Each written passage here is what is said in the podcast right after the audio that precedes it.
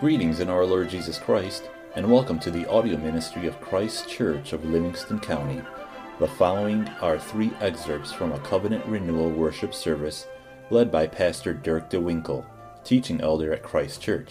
We trust you will be edified and ministered to by the Holy Spirit through this audio recording. Our call to confession this morning is from Proverbs 25, verse 20.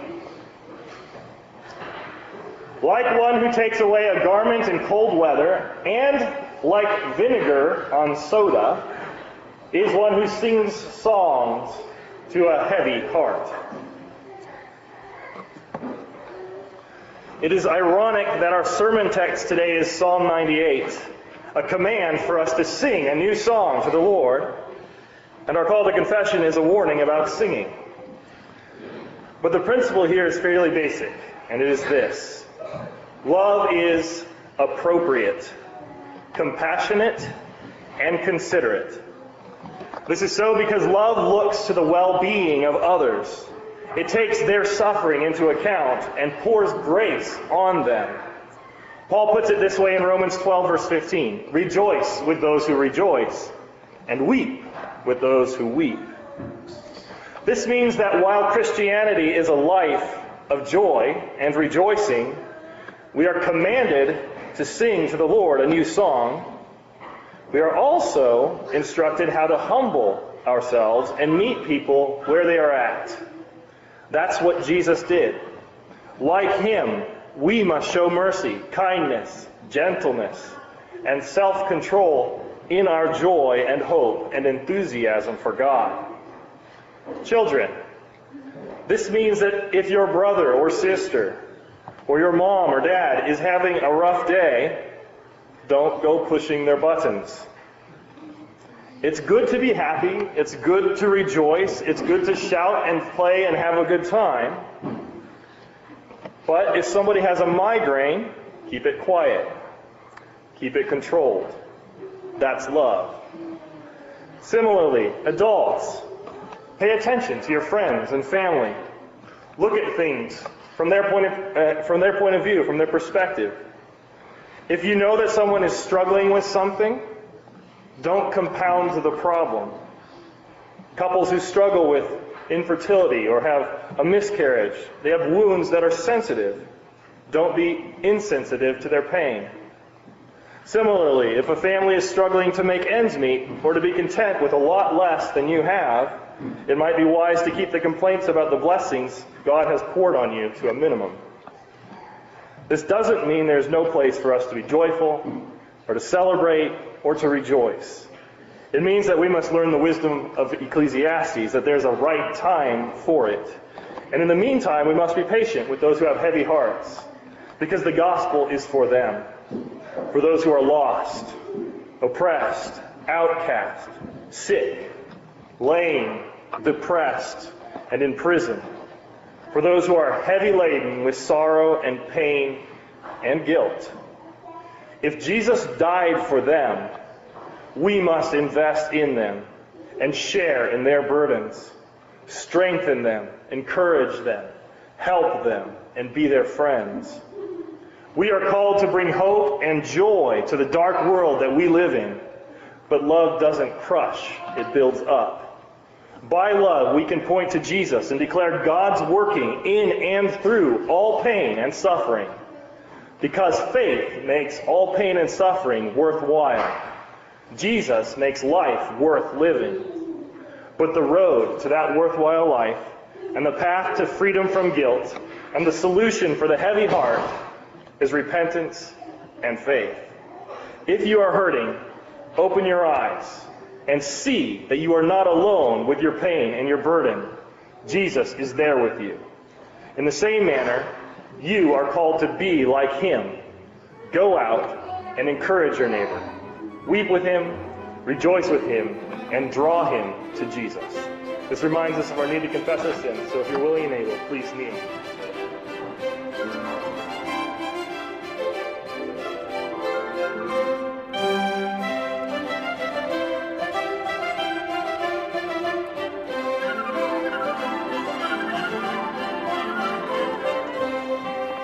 Today is Psalm 98, which is an exuberant rejoicing and praise of God. And what we shall see is that this praise is founded on two things the past and the future. We praise God because of what He has done and what He will do. Those are the justifications for praise and singing and rejoicing. But we're also given powerful instructions for the present, for right now. What God commands us to do in the present is to remember what He's done in the past and look forward to what He's done in the future. We're called to sing a new song. This means we're called to see His hand in our lives, to recognize His vibrant and real relationship with us, with you and me, with us here and now. And then we're supposed to turn around, and after we see God's hand in our lives for us, we turn around and give out full throated singing, full throated worship. His work makes us praise Him. He has given and continues to give us of Himself. He gives Himself for us, and His work is real, and it is now, and it is eternal. So we praise God. The psalm opens with the grounds for praise, verses 1 through 3. Oh, sing to the Lord a new song, for he has done marvelous things. His right hand and his holy arm have gained him the victory. The Lord has made known his salvation. His righteousness he has revealed in the sight of the nations. He has remembered his mercy and his faithfulness to the house of Israel. All the ends of the earth have seen the salvation of our God. So here we see that we sing this new song because God has done marvelous things. Uh, the, the, the, verses point to two different things in particular. He, he, he gains the victory and he reveals it to the world. He saves his people and he makes it known to the nations. He shows us what His mercy and what His faithfulness are, and then He declares it to the world. Those are the two things that He does. So, why do we sing a new song to the Lord? Because He has done in the past marvelous things. And this is the way our God works. This is the, what we are called to see. He overcomes the world, His enemies, and He delivers His people. We see this in every story throughout the Old Testament. We see how it was true with Adam and Eve. They sinned, and yet God crushed their enemy, the serpent, with the prophecy about his head being crushed. And he gave them the promise of delivery with the promised seed of the woman who would crush the head of the serpent. We see it in the story of Noah. The flood destroys the enemies of God and the ark saves his people. For Abraham, he had protection in all of his travels. He received great promises of the covenant. He, he was vindicated in his worship and service of God, and his enemies were destroyed. His enemies were put out to pasture. But Abraham was saved, and God gave him a covenant, and he gave him a son, a promised son, Isaac. In Joseph, he was delivered from his brothers. He was delivered from Potiphar. He's delivered from jail. And he was a savior of the Israelites. God saves his people and delivers his people from their enemies. Moses was freed from the tyranny and the persecution of Pharaoh at birth and later on when he was when he was saving God's people from the, from Egypt. The, and when God released and set his people free.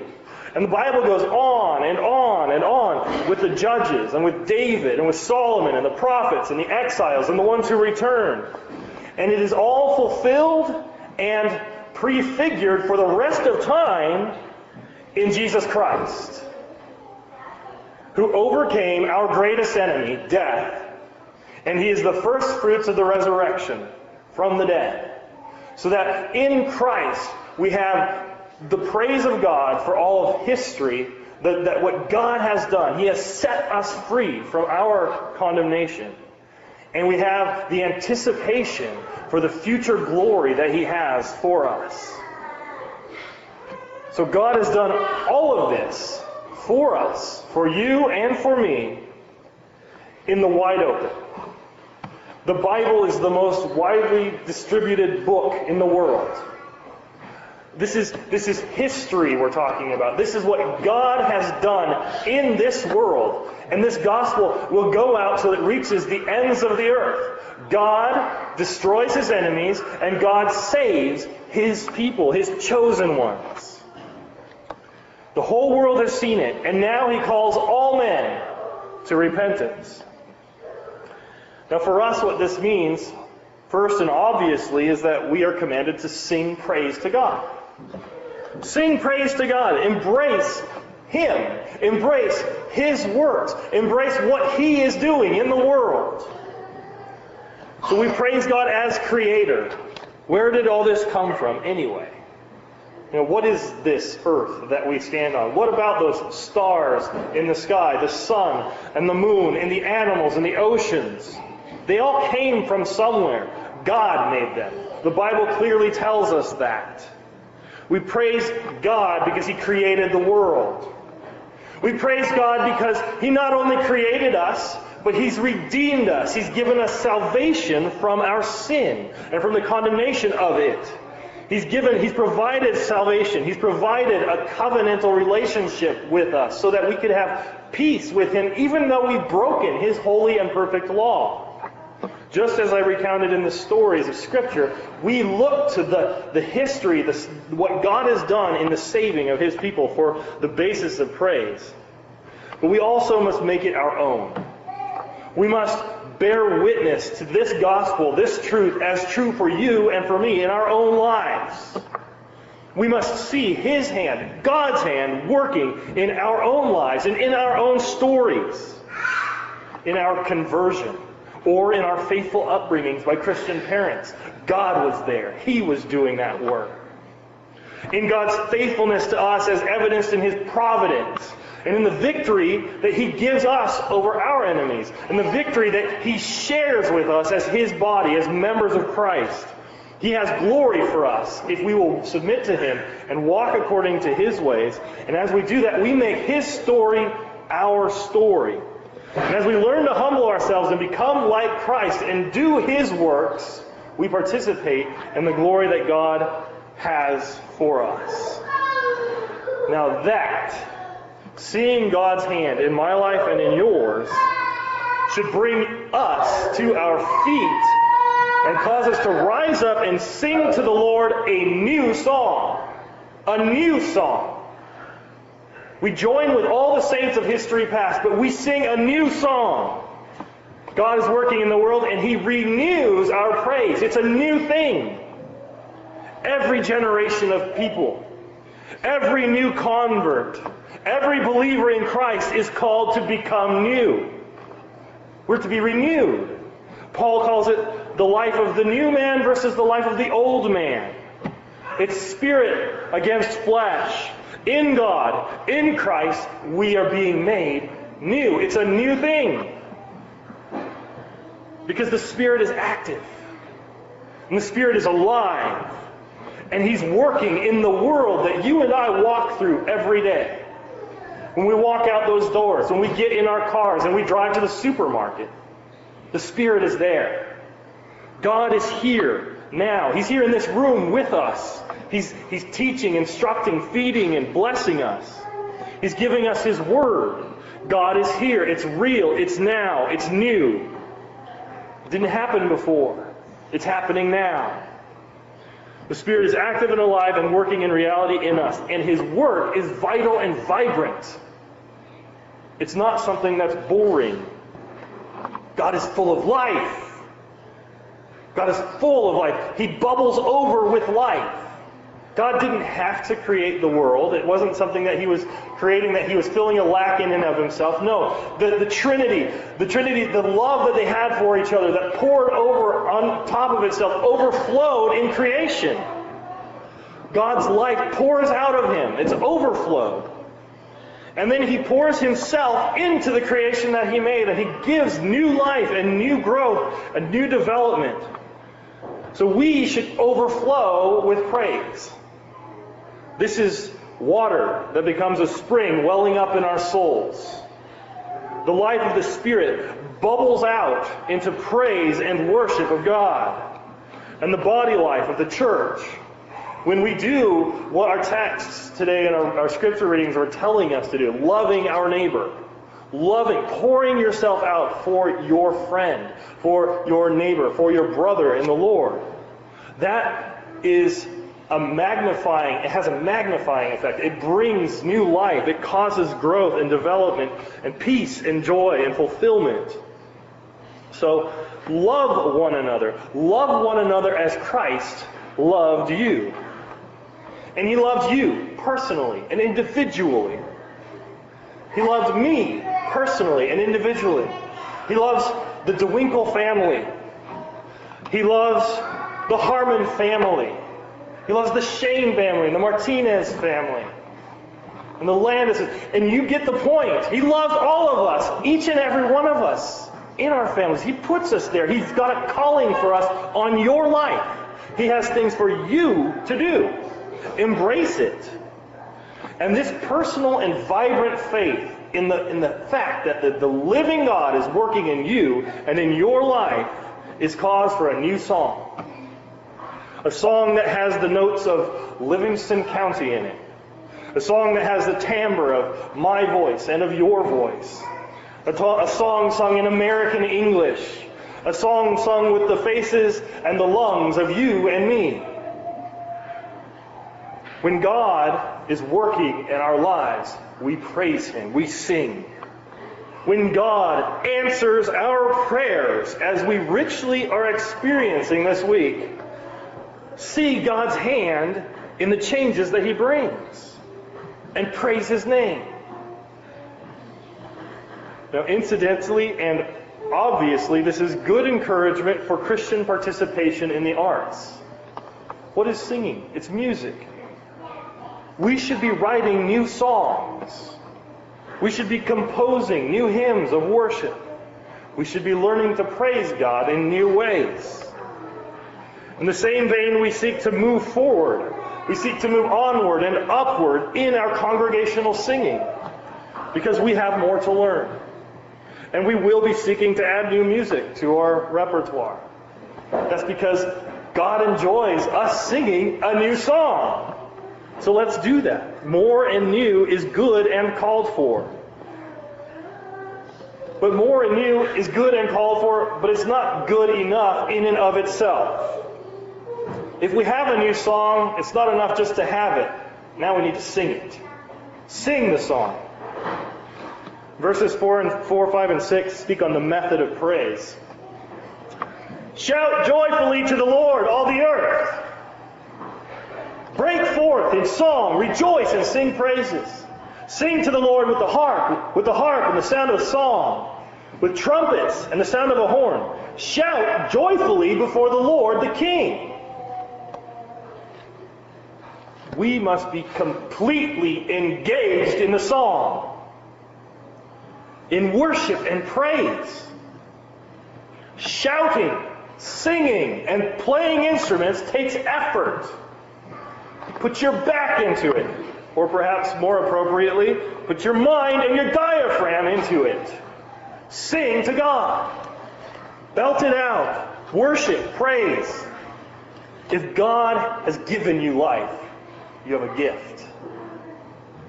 If God has redeemed you, you have another gift. If you have air going in and out of your lungs, give it back to Him. Embrace the life that He has for you and let it pour out of you in worship, in song. The very first commandment, the greatest commandment, is to love the Lord your God. But God gives this commandment an important qualifier. We can't be partial in that love. We can't be half hearted. We can't be sometimes loving God. Our love for our God must be all consuming. Love the Lord your God with all your heart with all your soul, with all your mind, and with all your strength. This demands our diligence and single minded attention to His service. And it demands our full org response to His working in our life. So sing with all you have. The psalm closes with a universal call to join in rejoicing. To the sea, the world, the rivers, and the hills. Verses 7 and 8. Let the sea roar in all its fullness, the world and those who dwell in it. Let the rivers clap their hands, let the hills be joyful together before the Lord. All of creation is called to joy, happiness, fulfillment. The oceans, every man, woman, and child on the earth, in the world, every river, every hill is called to rejoice in God and what He is doing here. Because God will judge, because God will accomplish His will. Poetically and scripturally, this, the sea points to the nations of the earth in their entirety. All nations of the earth for all time. Revelation speaks of a sea of glass that sings to the Lord, the saints in heaven. The rivers are those which flow down to the sea. The peoples and tribes and the generations of men who will praise God. The hills are the high points, the identifiable peoples, or perhaps the rulers of men. They're all commanded here to, to come together and rejoice in God's work. Because He is coming to judge the earth. In this new song we are instructed to sing, we are called to anticipate, to look forward to God's coming judgment and his establishment of justice on the earth. So we are to sing of his justice and declare his righteousness. Verse 9. So the reason that the sea is told to roar and the world is told to roar and the rivers are told to clap their hands and the hills are told to be joyful is this For he is coming to judge the earth. With righteousness he shall judge the world and the peoples with equity. God has done it, but he will do it. So our song is a song of faith in God's future, his plan, and faith in his salvation. Judgment is a very scary thing for the condemned or the guilty. Judgment is, is scary for those who have committed wrongdoing. But because God is the God of mercy and salvation, and He's revealed Himself as the God of forgiveness, if we'll humble, humble ourselves and believe that Jesus Christ is Lord, and confess our sin and turn to Him in faith, God promises that He will set us free from the condemnation of our sin. He nails our guilt to Jesus on the cross. He nails, He takes our death, our eternal damnation, the final death, and He wipes it out. He says, Jesus paid for that on the cross. You don't have to anymore. Now go forth and rejoice. Praise God. But unless you come to God in Jesus, you face certain and eternal damnation. But we know there's nothing to fear if we believe in Jesus. And because we believe in Jesus, we yearn for God's judgment on the earth. We cry out for God to judge. Because judgment for the righteous is vindication. Especially because God judges perfectly. Even if the enemy lies, God sees right through it. He sees the hearts of all mankind. And when he comes to judge, he makes righteousness, equity, and peace to take firm root on the earth. So what we do is we go out crying out for God's justice, praying and rejoicing because we know it's coming. And we go out and we proclaim the good news, the gospel, because God loved us and died for us. We declare that to the world. That gospel proclamation is an invitation to join in the glorious and eternal song of joy and praise that wells up from deep within our souls because of what God is doing vibrantly in our lives. Now, I have heard the snarky comment from those who are jaded about why would I want to go to heaven? They just float around with the harp. It sounds boring to me. God is just trying to, to, to make everybody dull. Right? You've heard it.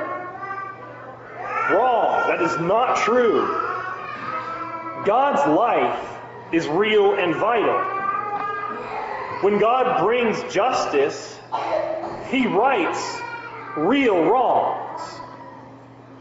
So what He does is He saves us from damnation and pain and suffering and destruction.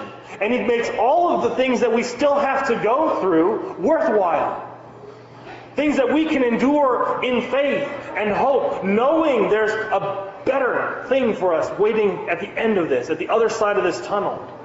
No matter what that pain or suffering is.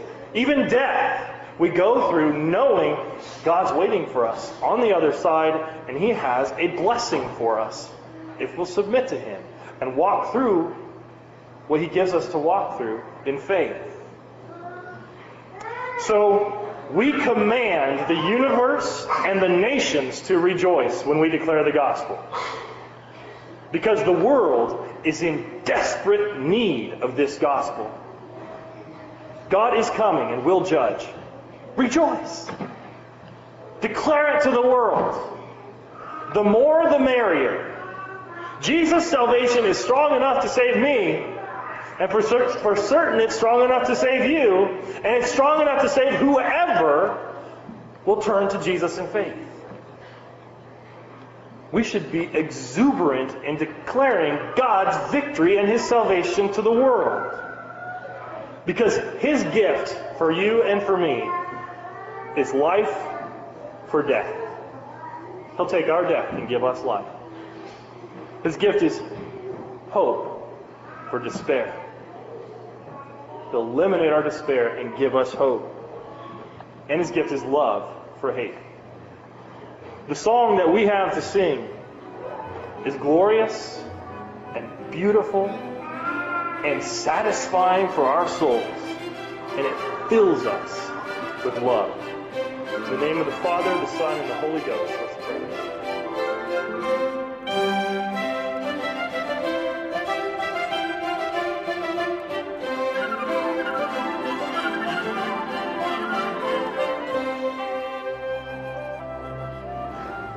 God is the Lord who made us, saved us, and won the victory over evil. And he has done this in the sight of all the nations and the whole world. Every man is commanded to bow the knee and confess that Jesus is Lord. Because God has set Jesus at his right hand. Jesus is the victor. And unless we approach God through him, we have no hope and we have no peace. But God freely gives him to us. Rejoice in your hearts as you partake of him. Declare his love and sing his praise, for he has loved him, loved us, and we are his. Christ's body, broken for us. Let us pray. Thank you for listening to these excerpts from the worship service of Christ Kirk of Livingston County. If you would like further information about anything in these messages, the Bible, about Christ Kirk of Livingston County, or wish to make any other related inquiry, please feel free to contact Pastor Dirk DeWinkle through our website, christkirkmi.com. That's C H R I S T K I R K M I dot com. Again, thank you and blessings.